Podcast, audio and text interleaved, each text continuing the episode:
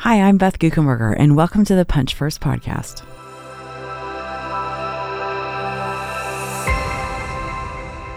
This is day two, and I'm here with my husband Todd, and we're talking about the kind of oh, kind of content that's sometimes hard to wrestle with. And I appreciate Todd you being on and being vulnerable about our personal lives and about our private conversations. But you know that the whole time I was writing this um, companion guide, this activation journal, I kept saying, I want this to be a catalyst for people to have conversations of substance. Yeah. And I was just thinking that um, this book is perfect for a man, it's perfect for a father, and it's perfect for a husband. And it's it's it's a it's a tool in our toolbox that we can actually put context around. It's, it's just really really great.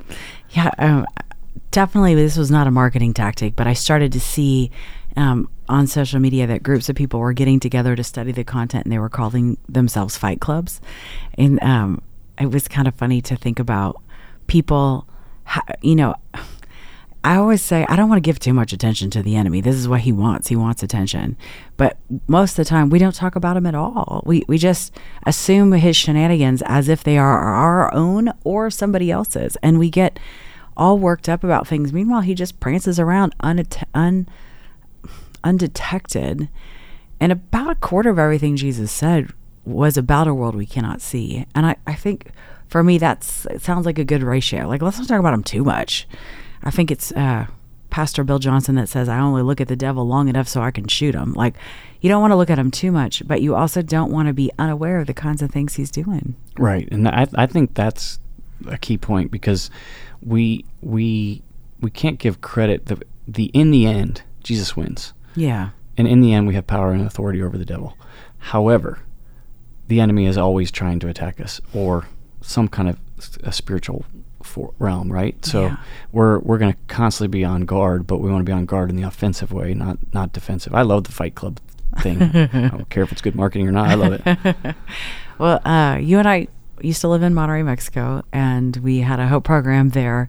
It still exists today. One of the things we're most excited about that Back to Back does, but it helps take kids who come from vulnerable families and um, who come from children's homes and we put them in discipleship relationships with family units and they go on to continue their studies all the way through college and there was a story one time when you were out of town it used to be kind of like especially in the early days before it was as developed as it is now that we we functioned kind of like the principal. And a lot of the problems that happened in the individual houses hap- you know they got resolved within the context of their own house. But when they had a situation that escalated like then one of the somebody would come and get us and we would come help mediate or tie break or or whatever. And you were out i remember you were out of town.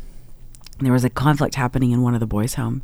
Somebody came over and got me because um, it was like it, pandemonium had erupted in their house ending in a food fight at dinner. And by the time i got over there this this boy who had been in the house about a week at that point who had been very dysregulated very disruptive very kind of chaotic um, the whole week long. Looked peaceful, serene, relaxed. He looked like the calmest person in the room. Meanwhile, the unbelievable spirit filled house parents who are normally like trauma informed and spoken sweet voices and just almost seemed supernatural they, how calm they were they were out of their mind and i was like what happened that these guys all flip-flopped kind of their posture and their stance and so I said to the kid, "Hey, what what's going on here?" And he's like, "Oh my gosh, all week long we have after school homework and then craft time and then discussion time and then family dinner making time, and then family dinner time and then family cleaning up from dinner time and then family game time." And he's like, and I said that sounds like an awesome way to spend your time. That this family is so intentional and wants to be with you. And he's like, I, I couldn't handle it. I've never seen anything like it. He he's like, I've been trying to get them to yell at each other to go crazy. And finally, I, I said something, which I won't repeat on this podcast, to disrupt the dinner table. And it, it, it really flipped the lid of that house dad who didn't appreciate the disrespect that he had given to another child. And he's like, finally, they were upset and yelling and cr- screaming, and everybody got involved. And I, I feel like for the first time, I could take a deep breath. Like it's like, oh, this feels normal. And I was saying later that night to the house parents, because of the environment he had grown up in, his set point, his normal, the waters he was used to swimming in, were people yelling at each other and and chaos and and things against like all that tension going on. And their house was peaceful and loving and harmonious and calm and intentional and beautiful. And he didn't he he felt utterly uncomfortable. And so he provoked something for his set point. And day 2, really what we wanted to do in this material was like let's just put the finger on our own pulse. Like what is our set point? Because the enemy wants to distort our set point or our defaults. So isolation can feel normal. Like it's I'm just used to being alone. This is this is actually just this is my normal waters. And then we start to self sabotage important things like relationships.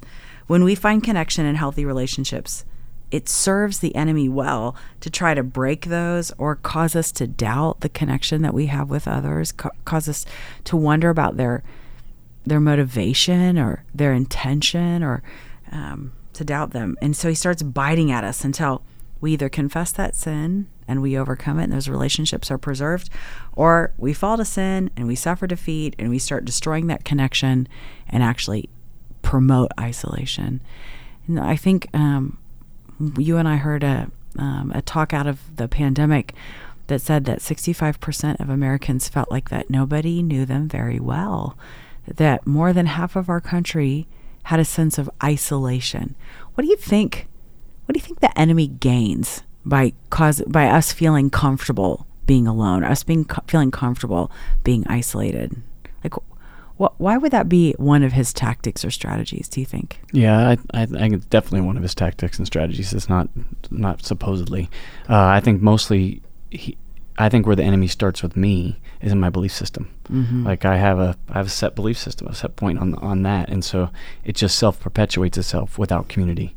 I often said when we lived in Mexico, in community, without community, there there's no accountability, and without accountability, there's no self awareness. And so, community, even though it can be friction, brings us closer to the Christ or being Christ-like, because people are calling things out or speaking truth into us. Mm-hmm. And so I think without that community, it, it, it really impacts us.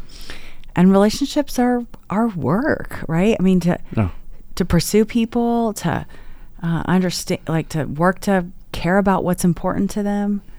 Yeah, I mean the the pursuit. I mean, just think of marriage in general, like mm-hmm. the relationship of marriage. How many times can you could you you know have a disconnect and stay disconnected, yeah. or uh, in in with a child child parent relationship? Either way, I, you know the the constant friction or push against us to disconnect is is out there, and we have to work to like I think about some of the, the relationships in my life when they celebrate things in my life that have nothing to do with them, when they have empathy for things in my life that have nothing to do with them, they're they're putting they're demonstrating like, hey, you as a person, I care about. I care about you in this moment and what's important to you more than I care about me. Tell them what we do at our dinner table every night. So we we have this. Uh, it's a fun tradition. We learned it from somebody else, but um, we actually go around the table every night and everybody does their happy and crappy mm-hmm. and they're happy and crappy the day and and the the value of that is we want each other to empathize with the crappy and celebrate with the successes of the happy. And it's it's become a tradition. I mean if even if we're not there they still do it without us. They do. And sometimes when they somebody can't be there for dinner they'll text us they're happy and crappy. But like some of those stories are funny. I think storytelling is a really important part of family culture and they're learning how to tell their stories. And some of their stories, uh, you know, that wouldn't be crappy to me, or I don't know why we're celebrating that. Like you have to learn to say this actually is not about me. This this is about them and what they chose to share about what what how they felt, and you learn about. In, in our case, you learn about your children, and you learn um, you learn how to tell stories.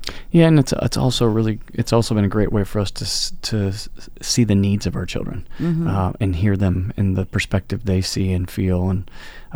Because I think you know, like just as much as we talk about the the bullseye of the enemies on us, the bullseye of the enemy is definitely on our children. Yeah. And wants nothing more than for them to draw, pull away from him, not draw close to him.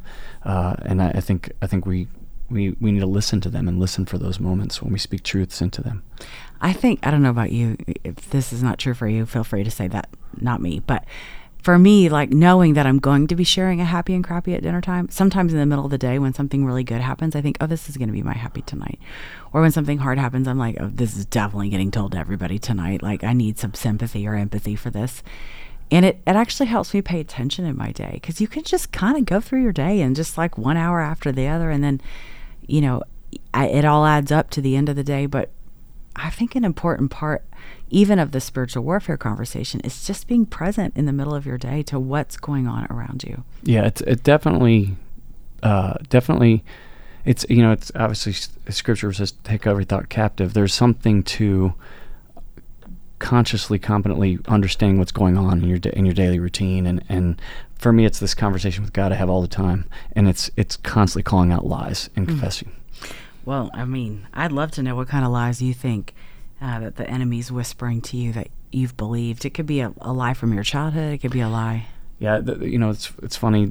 When I was in high school, I had an English teacher, and I'll never forget. I was where I was, who I was with. Uh, I have a twin brother, and he was in the class with me, and there was another girl who was in the class. We all came from another school district, and that and that teacher one day said, "Oh, I grade you three different on writing," and it and it was like, what do you mean? And and she went on to say, oh, because you guys aren't you guys aren't as good as everybody else because of the school you came from. And for years, years, I sat on that lie. Like I'm not a good writer. I can't I can't do this. Uh, can't you know. catch up. Yeah, I was embarrassed. I would I would even though editing is an important part of writing and sharing your writing and having somebody read it.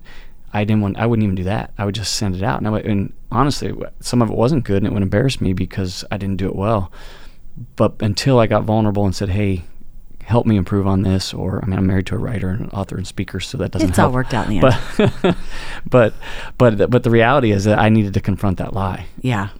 And it's changed changed the whole way i think i think and see and, and write and I'm, I'm definitely not i'm not a prolific writer but uh, but i'm not ashamed to do it. Yeah. I mean i think the enemy just takes moments like that even if that that teacher's intention wasn't to crush you for the oh. next several decades the enemy can take words like that and land them in soft places. Yeah, I don't think she was like a, a vessel of the enemy. I think I think it sat on an insecurity I already had mm-hmm. or thought because I was comparing myself to my peers, and so it wasn't. I don't. Yeah, I definitely don't think she did it intentionally. However, you know, he used we do it. need to use, take, use our words wisely and think about how people are hearing and, and receiving them. Yeah, it makes me think about that proverb that says like an apple of gold in a setting of silver is a word aptly spoken. Like just in the same way hard words can stay with us for years, so can words of affirmation. We have to be careful about the words coming out of our mouth. I, I think for me, um, I write a little bit about in Throw the First Punch this idea of replay, which is when when something happens and you like think to yourself later, like, I cannot believe I said that, or or I should have said something and I didn't, or just some moment when you you reevaluate how you handled yourself and you think I would have done it a little different.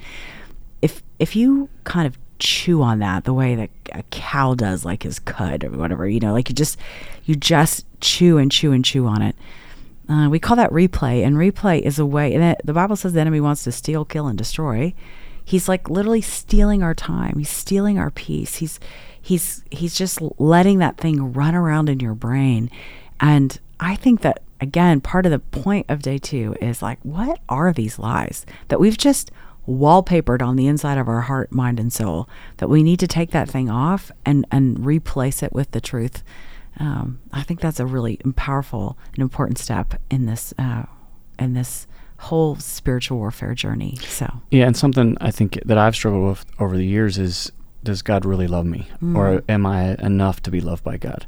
And and I think that's a lie. But the great thing about it is the truth is in the scripture. Yes. Right? We, we have the truth at our fingertips. We have the truth mostly on our phones these days, right? With the Bible app. But but the reality is we can fill our minds and, and retrain our our words and experiences with the truth that God's communicated to us. Hmm. Okay, well, I hope here on day two that you and the people that you are talking to about spiritual warfare have a chance to have conversations of substance. Thanks for being with Todd and I today, and we'll see you at day three.